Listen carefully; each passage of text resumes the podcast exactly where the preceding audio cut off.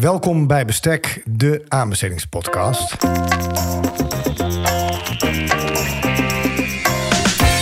Welkom bij Bestek, de podcast voor de aanbestedingswereld. Deze serie biedt inzicht in onderzoek en praktijk. Meester Dr. Willem Jansen en meester Matanja Pinto bediscussiëren de uitdagingen van het aanbestedingsrecht. Samen met hun gasten gaan zij voor u op zoek naar oplossingen. Dit is Bestek, de aanbestedingspodcast. Welkom bij Bestek, de aanbestedingspodcast. Vandaag in de mobiele studio in Den Haag. Anne Fischer. Uh, welkom, Anne. Leuk dat je er bent, ja, ja, nee, ja, dat, uh, fijn dat ik hier mag zijn, want uh, we zijn bij jou thuis aan het, aan het opnemen. Ja. Daar heb ik de mobiele studio opgeslagen. Um, ja, heel kort. Jij was uh, tot voor kort partner bij Maasdam Broers Fischer Advocaten, waar je bezig hield met het aanbestedingsrecht. Uh, maar ik, heb, ik wil natuurlijk vooral met jou praten, omdat jij de, uh, tot voor kort ook de voorzitter was van de commissie van aanbestedingsexperts. Misschien is het leuk voor onze luisteraars als jij heel kort jezelf zou willen introduceren. Ja, nou, ik ben uh, slangsmand vergroeid geraakt met het aanbestedingsrecht. Maar mijn, het begin van mijn carrière was bij het ministerie van Landbouw en Visserij. Uh, daar was ik jurist ja, Europees recht, zeg maar.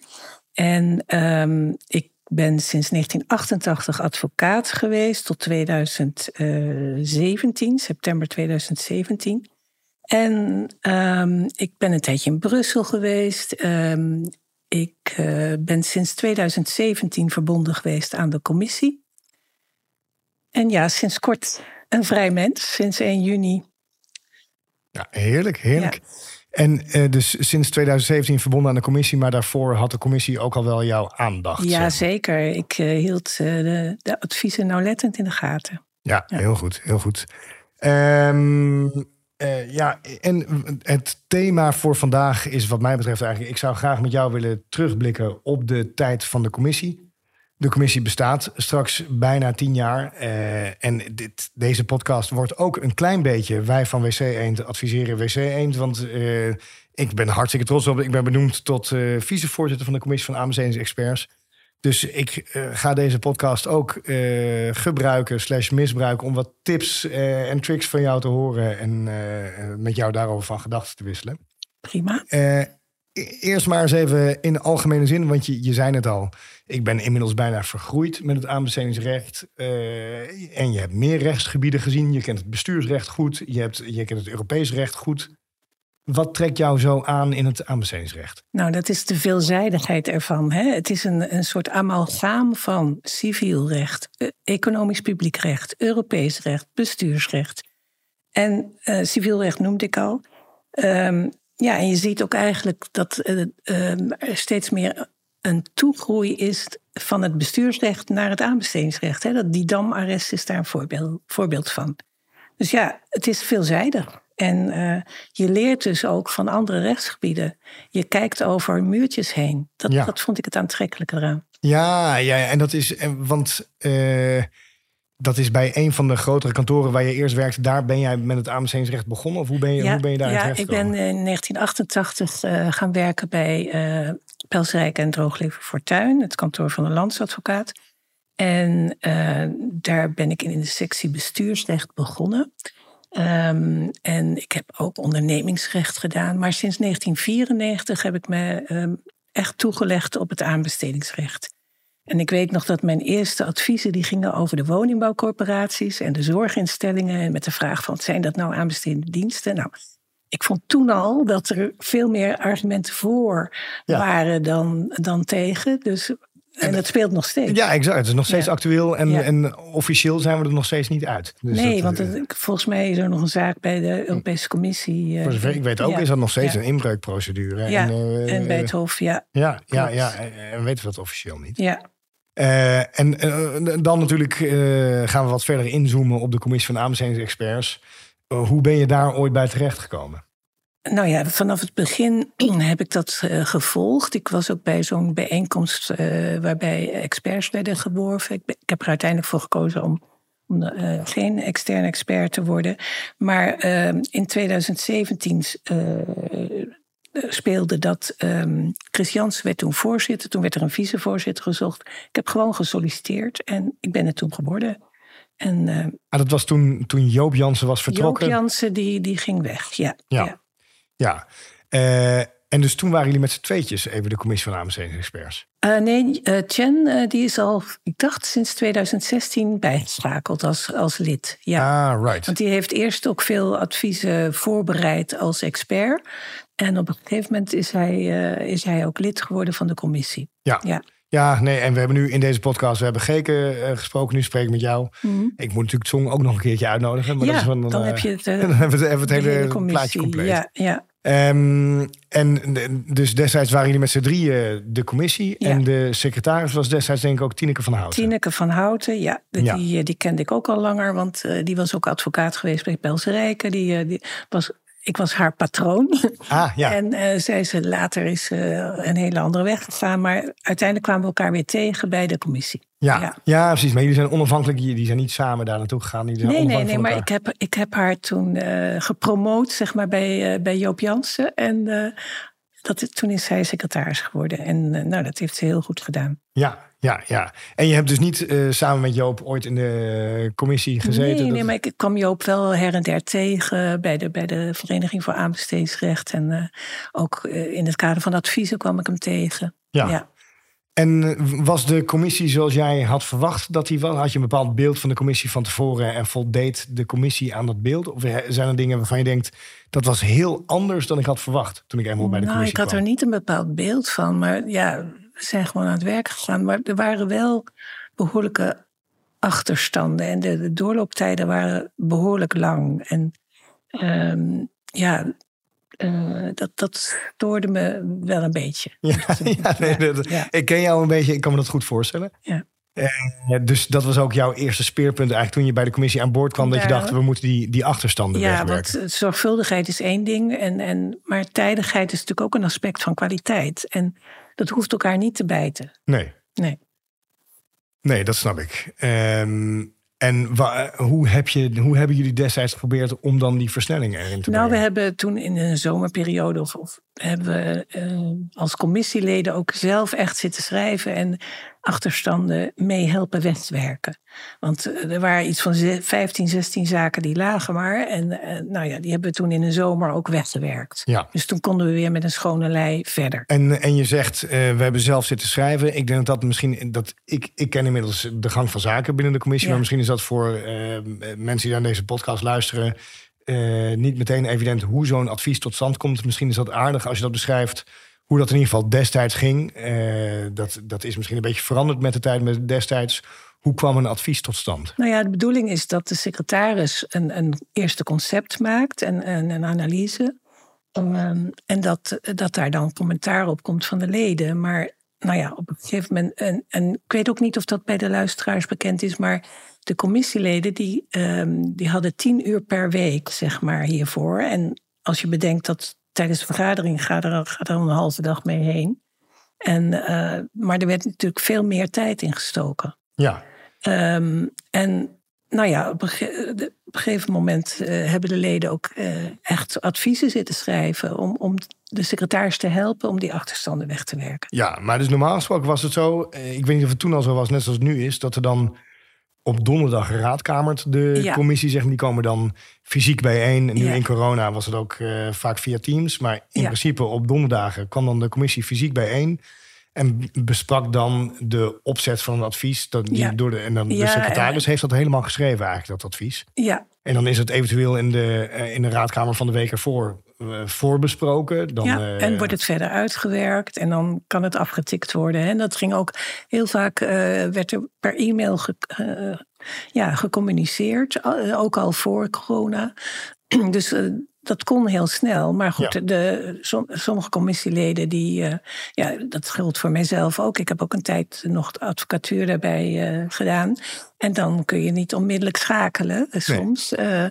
maar um, nou ja, de bedoeling is wel dat er heel snel geschakeld wordt. Ja. ja. En als je terugblikt op jouw tijd bij de commissie, zijn er nou adviezen die jou echt zijn bijgebleven? Zeker, ja. Eigenlijk toch wel adviezen die de, de nou, nou, kort voordat ik wegging, zeg maar, zijn afgeleverd. Ik bedoel, um, er was een advies over brokerdiensten. Dat heeft uh, nogal wat stof doen opwaaien. Hè? Want uh, het ging erom dat er maar een gedeelte van, van de kosten uh, bepalend was voor de keuze van de, van de winnaar. En, en wij vonden dat ja, dat, dat in de praktijk dan veel kostbaarder zou kunnen uitpakken omdat... Sorry, dus dat, dat maar een gedeelte van de kosten bepalend was uh, voor, voor de winnaar? Ja, van de fee, zeg maar. De, de, ah. Alleen het opslagpercentage, dacht ik. En, ja. en de fee zelf, die, die werd dan in de, in de, bij de nadere overeenkomsten bepaald. Maar die kon natuurlijk veel hoger zijn.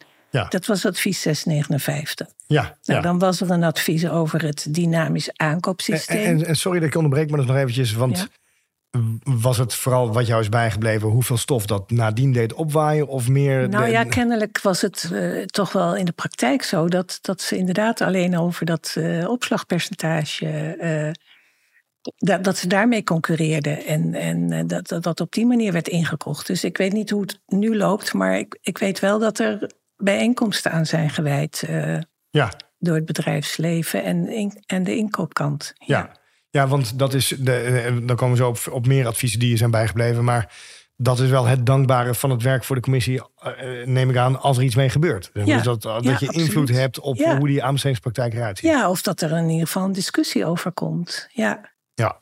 Nou, verder uh, was er een advies over het dynamische aankoopsysteem. Um, en daar is het natuurlijk zo dat er zijn verschillende fasen. Eerst worden dus selectie- en geschiktheidseisen toegepast.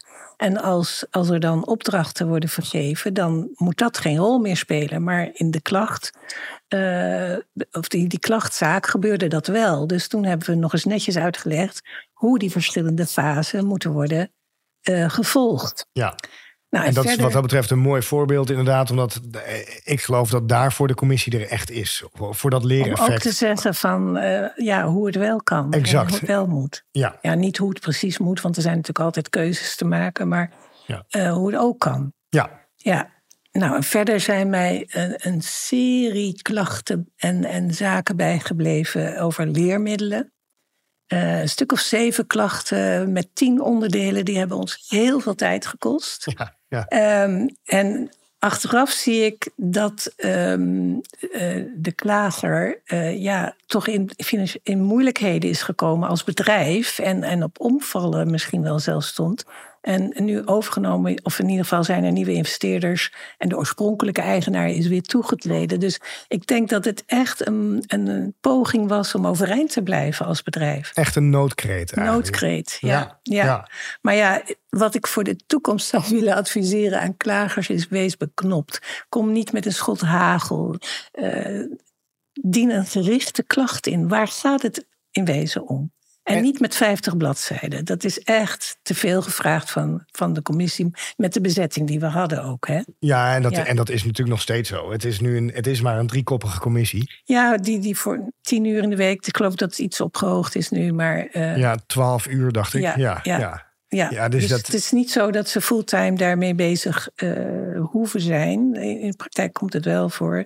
Maar um, ja. Want je, je zou zeggen dat uh, hoe dat in kort geding bijvoorbeeld natuurlijk wordt gestroomlijnd, is dat er dan een zitting is.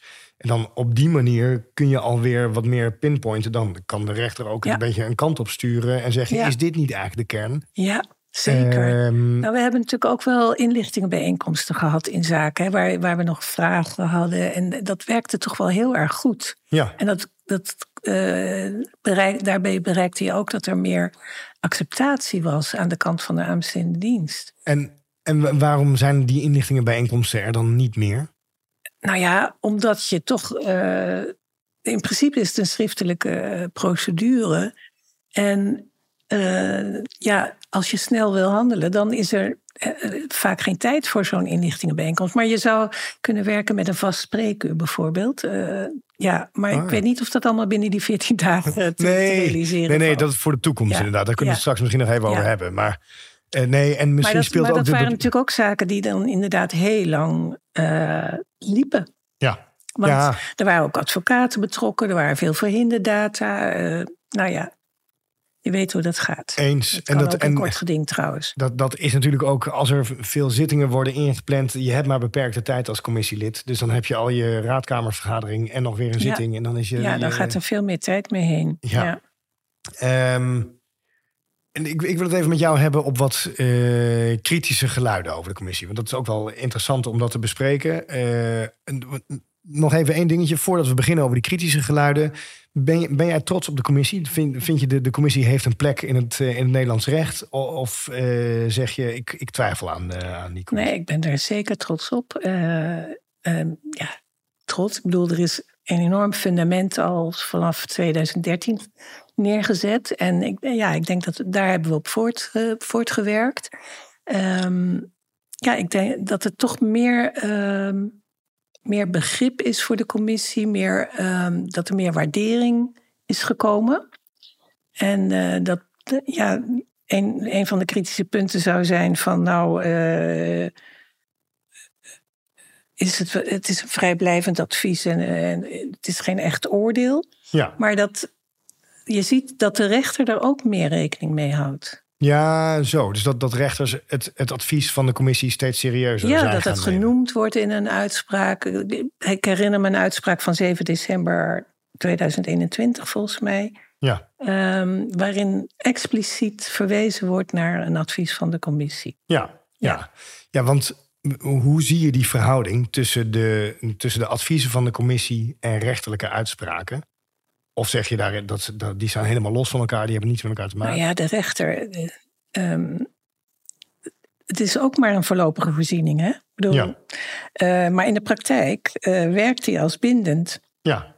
En uh, de adviezen van de commissie zijn, zijn dus ook niet bindend. Ehm, maar ja, in de praktijk zou het kunnen uitpakken dat, dat er wel gehoor aangegeven wordt door aanbestedingdiensten. Dat is op dit moment was, is dat nog treurig, maar uh, ja. Exact, dat, dat, dat is een van de kritiekpunten die ik, die, die, ik jou ook wilde voorleggen, is dat de naleving is, is beperkt. Ja, en, uh, maar dat komt denk ik ook doordat adviezen uh, redelijk vaak als mosterd naar de maaltijd komen. Kijk, als ze snel zijn, ja. Uh, en dat, daar komen we dadelijk ook op, als het alleen over designklachten gaat, dan kan er nog iets mee gebeuren. Ja.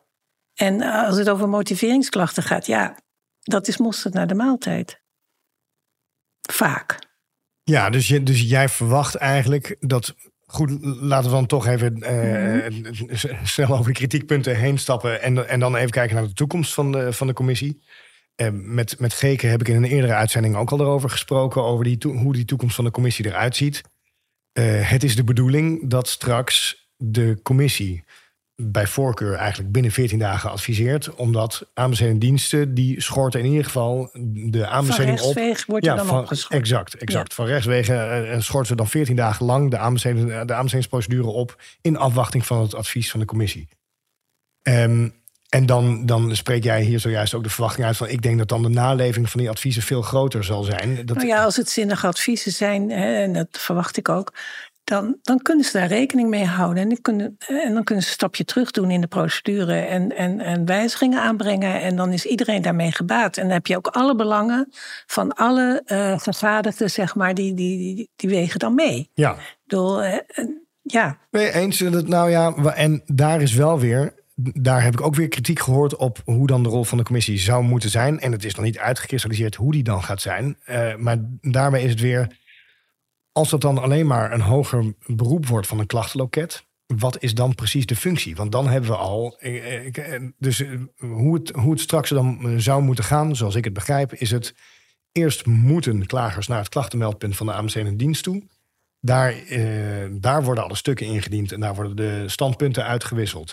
Dan komt de klachten, het klachtenmeldpunt komt met een eigen advies. En dan kan de commissie, die gaat niet opnieuw hoor en wederhoor toepassen. Uh, tenminste, ja, dat is de vraag hoe dat dan loopt. Want je hebt natuurlijk maar heel korte tijd. Dus als er gewoon een heel pakketje één op één wordt doorgeschoven naar de commissie. Ja, die kan dan niet zo heel veel meer. En dan is het, ja, als je, als je dan echt iets wil, dan moet je misschien, kun je misschien beter naar de voorzieningenrechter toe. Die kan heel zinnig nog een keer uh, een serieuze rechtsgang daaroverheen laten gaan. Maar als de commissie alleen maar één op één een pakket krijgt doorgeschoven, ja, wat is de toegevoegde waarde daarvan? Nou ja, ik denk dat het dan vooral gaat om het leereffect voor de klachtenmeldpunten. Als ze het ordelijk hebben gedaan, dan blijft dat uh, waarschijnlijk in stand. Maar als, Ja. daar, als daar missers eh, zijn eh, Ja, zo. Ja, geweest, ja. Dan, dan kunnen die worden rechtgezet. Ja, ja dus dan, dan, en, maar dan zou het kunnen zijn dat, de dat de commissie zichzelf eh, uiteindelijk marginaliseert. Dan, eh, dat, dat, eh, als, dat, als die klachtenmeldpunten het steeds beter doen, ja. Ja. dan blijft er. Want, ja, eh, dat, dat, dat- ik weet niet hoe. Dat, daar gaat nog wel enige tijd mee heen, denk ik. De, ja, de grote organisaties die heel vaak aanbesteden, die ordelijke klacht, klachtenmeldpunten zullen hebben. Daar zie ik de problemen niet. Maar er zijn natuurlijk ook allerlei kleinere instellingen. Er zijn een paar duizend eh, publiekrechtelijke instellingen in Nederland. ja, dat is absoluut waar. Ja, die- die, die zo nu en dan eens aanbesteden. En eh, wat, hoe hebben die dat georganiseerd? ja. Nou, niet, niet waarschijnlijk. Dat, het kan heel goed dat daar dan de inkoper tevens het klachtenmeldpunt is. Dat, eh, dat kan natuurlijk heel goed. Ja, Weet je dat het dan nou zo ja, klein dat- er is? zullen ook wel regels voor zijn dat dat waarschijnlijk niet mag. dan. Nee, nee, nee. Er, er is natuurlijk nu die, die eh, eh, is een, eh, handreiking een klachtafhandeling. brochure, ja, ja, ja, exact. Nee, dat is waar. Ehm, ja, dan toch nog even terug naar de, naar de kritiekpunten Ja. op, de, op de commissie. Eh, ik heb ook wel eens het geluid, het geluid gehoord van ja, hoe onafhankelijk is zo'n commissie nou eigenlijk? Als, het, als de commissie wordt gefinancierd door het ministerie, dan wordt er zo'n zweem overheen gelegd van ja, eh, je, dit is, je luistert toch vooral naar je broodheer waarschijnlijk de, als, eh, als commissie. Wat is dat voor kritiek? Ik bedoel, de rechtspraak wordt ook gefinancierd door, het, hè, eh, door de staat, door het ministerie van Justitie. Iemand moet het betalen. Als het bedrijfsleven het zou financieren, dan krijg je ook kritiek van eh, dat het eenzijdig zou zijn. Iemand moet het betalen. En eh, als de koning zou benoemen in plaats van de minister, ja, die doet dat ook op voordracht van de ministers. Dus dat maakt allemaal niet uit voor onafhankelijkheid, volgens mij. Nee. Onafhankelijkheid is vooral een instelling van de commissieleden. En ehm, ja, dat heeft niets te doen, denk ik, met Financieringstroom. financiering. En je ziet ook, ik bedoel, er wordt. eh, ja, het budget is, is niet onbeperkt. eh, het is beperkt. En de mensen zijn zo gecommitteerd, dat verwacht ik ook van de, van de commissie nu. Dat ze, ja, ze, ze hebben baat bij, bij hele goede adviezen. Dus ze werken eraan Ja, totdat dat het geval is. nou ja, maar dan over die onafhankelijkheid. En een ander kritiekpunt daarbij is weer... rechters mogen geen nevenfuncties hebben. En eh, alle commissieleden zijn parttimers. Dat dus is die... niet helemaal waar. Er is een register van nevenfuncties van rechters. En eh, destijds, ik ben 18 jaar plaatsvangend rechter geweest van de rechtbank Rotterdam. En dan geef je op, ik ben- heb ook eh, een holding voor pensioen. En Ja. ik ben ook advocaat, zeg maar.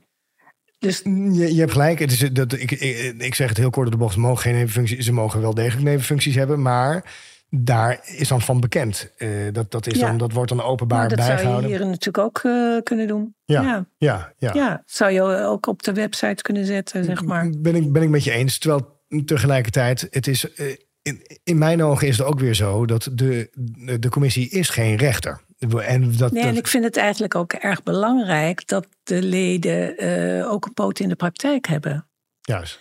Om, om juist die empathie ook te kunnen opbrengen voor de andere kant. En, en Ja. ja, Nou ja, en, en ik, ik, dus ik moet zeggen, persoonlijk zie ik het ook als. ehm, het zijn naast elkaar bestaande eh, figuren. Dat de commissie is er vooral voor dat leereffect. Ja. En, nou ja, eh, en ook ja, voor het MKB, omdat het kosteloos is tot nu toe. ja, Ehm, als je naar de, naar de gaat, ja, het, het loopt toch snel in de duizenden. ja, dat is waar. Dat is waar. En dus dit is ve- veel laagdrempeliger klagen natuurlijk bij de commissie. Ja, Maar goed, dan heb je, niet, dan heb je nog steeds een vrijblijvend advies. En dan zul je daarna nog steeds naar de rechter toe moeten. Als een, als een dienst dat advies niet opvolgt. Ja, dan moet je toch nog eh, Ja, naar, naar oké. de rechter toe uiteindelijk. Ja, maar goed, eh, destijds in de parlementaire geschiedenis stond al... het zijn zwaarwegende adviezen die je niet zomaar naast je neer kunt leggen. Het is nog eens een keer bevestigd in een brief eh, die de minister eh, heeft gestuurd naar de Tweede Kamer van, eh, Februari 21 denk ik die, of niet? van 3 juni 2022. Oh, oh, oh, waarbij, nog- nog een keertje, ja. waarbij de, het jaarrapportage werd aangeboden. Ah, ja, ja. En uh, aanbestedende diensten kunnen alleen deugdelijk gemotiveerd van het advies afwijken volgens het pas toe of leggen uit principe. Nou, ik mag hopen dat, dat het geen paspartout motivering wordt. Nee. Zoals we wel eens hebben gezien bij eh, onder de drempel eh, inkopen. Ja, Ehm, dus dat er echt deugdelijk gemotiveerd wordt. En die, de- die motivering die kan inderdaad getoetst worden door de rechter. ja. Als het, als het nodig is. Ja, dat, wat, hoe is überhaupt jouw beeld van hoe het aanbestedingsrechter erbij staat eh, in, in Nederland? Heb jij het gevoel, het gaat eigenlijk al heel goed? Of er is heel veel rol weggelegd voor de commissie, want er is nog zoveel te verbeteren? Ja, er gaat best heel veel goed. Maar ik, ik heb ook ooit les gegeven aan de Grootjesacademie. En mijn onderwerp was fouten in aanbestedingen. In hoeverre zijn ze voor herstel vatbaar aan de kant van de aanbestedingsdienst en aan de kant van de inschrijvers. Ja. En echt, ja, laten we zeggen, impeccabele aanbestedingen. Waar, waar niets fout in gaat. Of inschrijvingen waar niets aan mankeert. Dat zijn illusies natuurlijk. Ja, Dus er, zal altijd, er is altijd wel eh, ruimte voor verbetering. Maar ja, ik denk dat, dat we behoorlijk op weg zijn. Maar ik, ik heb nog wel wat suggesties voor aandachtspunten. ah. Ja, van wat mij betreft, dat, traditioneel komen we daar pas aan het eind bij Ja, natuurlijk. dat doen we aan nog- het eind. Oké, ja. nee, nee, dat is, eh, dat is goed. Eh, en wa- wat, wat vind je er überhaupt van dat, dat de commissie straks die nieuwe rol krijgt toebedeeld dat ze zich beperkt tot designklachten? Eh, wat, wat, wat denk je? Ben, je? ben je blij met deze ontwikkeling dat de commissie in 14 dagen straks een advies is dat, dat die rol echt verandert van de commissie? Wat, wat denk Ik je? vind het toch wel een goede zaak. Ja, want ehm, de opzet van de aanbesteding, daar kun je iets van vinden. En als daar iets mee mis is, en, en dat wordt dan in een advies bevestigd, dan kan er nog iets gebeuren. Ja, En ehm, ja, niemand zit te wachten op, op adviezen die een jaar na een aanbesteding, nadat die is afgerond, eh, nog komen. Dus dit lijkt me toch wel, in ieder geval om dit eens een eh, aantal jaren zo uit te proberen, lijkt me een goede zaak. En, en nog eventjes, ja, is dat zo? Dat niemand zit te wachten op wat er eh, op- op een jaar na de aanbesteding. Want je, je zou ook kunnen zeggen, vanuit dat, dat leereffect. ehm, we, we hebben natuurlijk dus in het verleden wel veel uitgebreidere, diepgravendere adviezen gehad van de commissie. Dat, die worden nu allemaal beknopter en, en beperkter. Ook om een beetje toe te werken alvast naar die nieuwe toestand. Ehm, maar ja, je kunt je ook voorstellen dat, dat het voor, ja, voor de praktijk best prettig is dat daar adviezen zijn die je misschien niet allemaal meteen gaat lezen als ze worden uitgebracht. Maar dat, het, dat de adviezen als een soort van naslag werken, daar in ieder geval op de plank liggen. En dat als je een onderwerp eh, aan de hand hebt, dat je dan nog eens kunt kijken. Ja, er is daar een, een lijvig advies van de commissie. Eh, dat, dat als een soort van proefschrift nog eens uitwerkt, hoe zit deze materie in elkaar? Ja, nou ja, ik denk dat in ieder geval het bedrijfsleven daar niet op zit te wachten. Misschien de advocatuur, maar eh, in de wetenschap. Maar Ja. verder, nee. Wat is, daar, wat is daarvan de toegevoegde waarde? Ja. ja. Ja, Nee, dat begrijp ik. En dat, is- dat ja, ja de, de commissie is natuurlijk vooral veel meer voor MKB, bedrijfsleven. Ja. eh, Op die manier. Ja. Nou ja, valt, ja, nou goed. Oké. Ehm, ja, en, eh, nog, nog eentje tussendoor. En je hebt de ontwikkeling van het aanbestedingsrecht vanaf de eerste richtlijnen denk ik meegemaakt. Dus je hebt, je hebt al een, eh, een bestendige blik op het aanbestedingsrecht. Of Nou was je toen nog zo niet bij het aanbestedingsrecht betrokken? ja, als advocaat ben ik dus betrokken. eh, kort nadat de, de, de dienstenrichtlijn 9250 eh, operationeel werd. Hè, Ja. 1 juli 1993. En ik, nou ja, vanaf 1994 ben ik daarmee bezig gegaan. Ja. Maar ik heb bedacht dat ik, ook toen ik nog geen advocaat was en jurist bij het ministerie van Landbouw, ben ik in de jaren 80 betrokken geweest bij een aanbesteding voor weegapparatuur van een productschap. Oh, wauw. Ja. Oh, dat is En echt toen had je nog het Rijksinkoopbureau. Ja, En eh, ja, dat, dat, eh, ja toen, dat was die oude richtlijn. eh ja wat was dat het? is... eh, Eh, 72, eh, uit Ja, zoiets. zo- ja. 1972 Ja. was die. Ja, Ja, ja, ja, ja. ja. ja. wat fantastisch. En, maar dus, en dat is je ook bijgebleven. Want dat, Ja. de- dus toen al Ja. dacht je, wat leuk eigenlijk dat ja, aanbesteden. toen ben ik met de directeur van het Rijksinkoopbureau naar, naar die slachterijen geweest. En eh, dan hebben we die weegapparatuur bekeken. En die was dus inderdaad onderhands aangeschaft of zo. En dat, dat mocht niet. Nee, geweldig, geweldig. Ja. En, dat, en, en vind je nou dat daar veel is veranderd? Of, want i- ik heb zelf wel eens de indruk van ja, eh, wat er gebeurde in de bouw in de 70 jaren. dat gaat dan in andere sectoren. Dus in, in, iedere keer als het aanbestedingsrecht wordt geïntroduceerd in een nieuwe sector, heb je dezelfde fouten die worden gemaakt en dezelfde leerprocessen heel die partijen veel doormaken. weerstand is er in het begin. Ja, en absoluut. heel veel vragen van hoe kunnen we daar omheen? Ja, de, de vraagstelling verandert gaandeweg. Hè. Eerst is het hoe kunnen we zorgen dat we dat niet hoeven toe te passen. ja, En naar, vervolgens, na een tijdje, komt dan van hoe kunnen we het wel zorgvuldig doen. ja. En, En, en, en dan krijg je weer heel veel over. eh, dus inschrijvers met name die in, in, ik ben ongeldig, eh, kan ik niet toch terug? En, Ja, eh, en ja. aan zijn diensten die daarmee worstelen, Ja. moet ik uitsluiten, moet ik niet uitsluiten, et ja, cetera. ja, ja. Eh, totdat het, het steeds volwassener wordt ergens. Maar dat, heb jij het gevoel dat het nu in Nederland, dat het aanbestedingsrecht eigenlijk wel in alle sectoren volwassen is? Ja, maar ik denk dat er nieuwe aspecten nu bij komen kijken. En dat door, door de verschillende crisis die we hebben gehad, hè, dat, er, dat er ook ja, eh, gebruik werd gemaakt van uitzonderingen natuurlijk. Dus die uitzonderingen zijn weer actueel geworden. En ehm, Ja. ja, Ja, nee, dat is natuurlijk. En, en die proportionaliteit die speelde vroeger eigenlijk geen rol.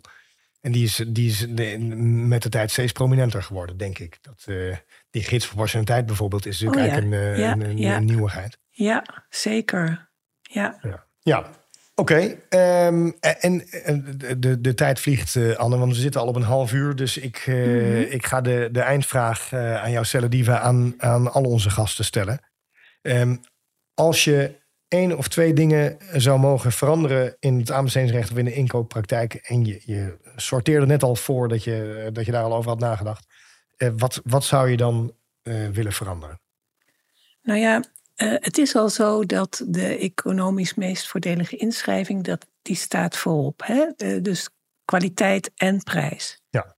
En ik heb toch de indruk dat er nog te vaak dat de prijs een overwegend gewicht heeft gekregen. Je, je ziet bijvoorbeeld die Chinese camera's die overal zijn aangeschaft, dat men zich daar nou zorgen over maakt. Ja, Dus kijk vooral naar kwaliteit. Besteed die overheidsgelden. Het gaat om 70 miljard of zoiets eh, per jaar. Goed. En eh, ja, kijk ook naar duurzaamheid ehm, en naar veiligheid. Zowel fysieke veiligheid. We hebben dat ongeluk met die, met die kraan in Alphen aan de Rijn gehad. Fysieke veiligheid als ehm, ja, morele vrij, veiligheid eigenlijk. En niet afhankelijk worden van China, niet afhankelijk worden van Rusland. Ehm, wat, wat bijna een nationale onmogelijke... veiligheidsaspecten, hè, daar- die moeten ook meewegen. En wat dat betreft zou er misschien toch ook meer gebruik kunnen worden gemaakt van de eh aanbestedingsrichtlijn defensie- en veiligheidsaspecten. Maar daar moet nog het een en ander voor gebeuren. Want ehm, de data, de, de, de gegevens, die moeten gerubriceerd worden. En dat is nu maar heel beperkt het geval. Want welke de gegevens politie, moet- de politie maakt bijvoorbeeld zelden gebruik van die richtlijn. Terwijl dat wel zou kunnen. Want die richtlijn is niet alleen gericht op defensie, maar op alle aanbestedende diensten. En, en- welke data bedoel je dan die gerubriceerd moeten worden? Nou, dat gaat om gegevens die dus eh, geheim of veil- veilig moeten worden opgeslagen, veilig moeten blijven. En dat moet benoemd worden om wat voor soort gegevens dat dan gaat.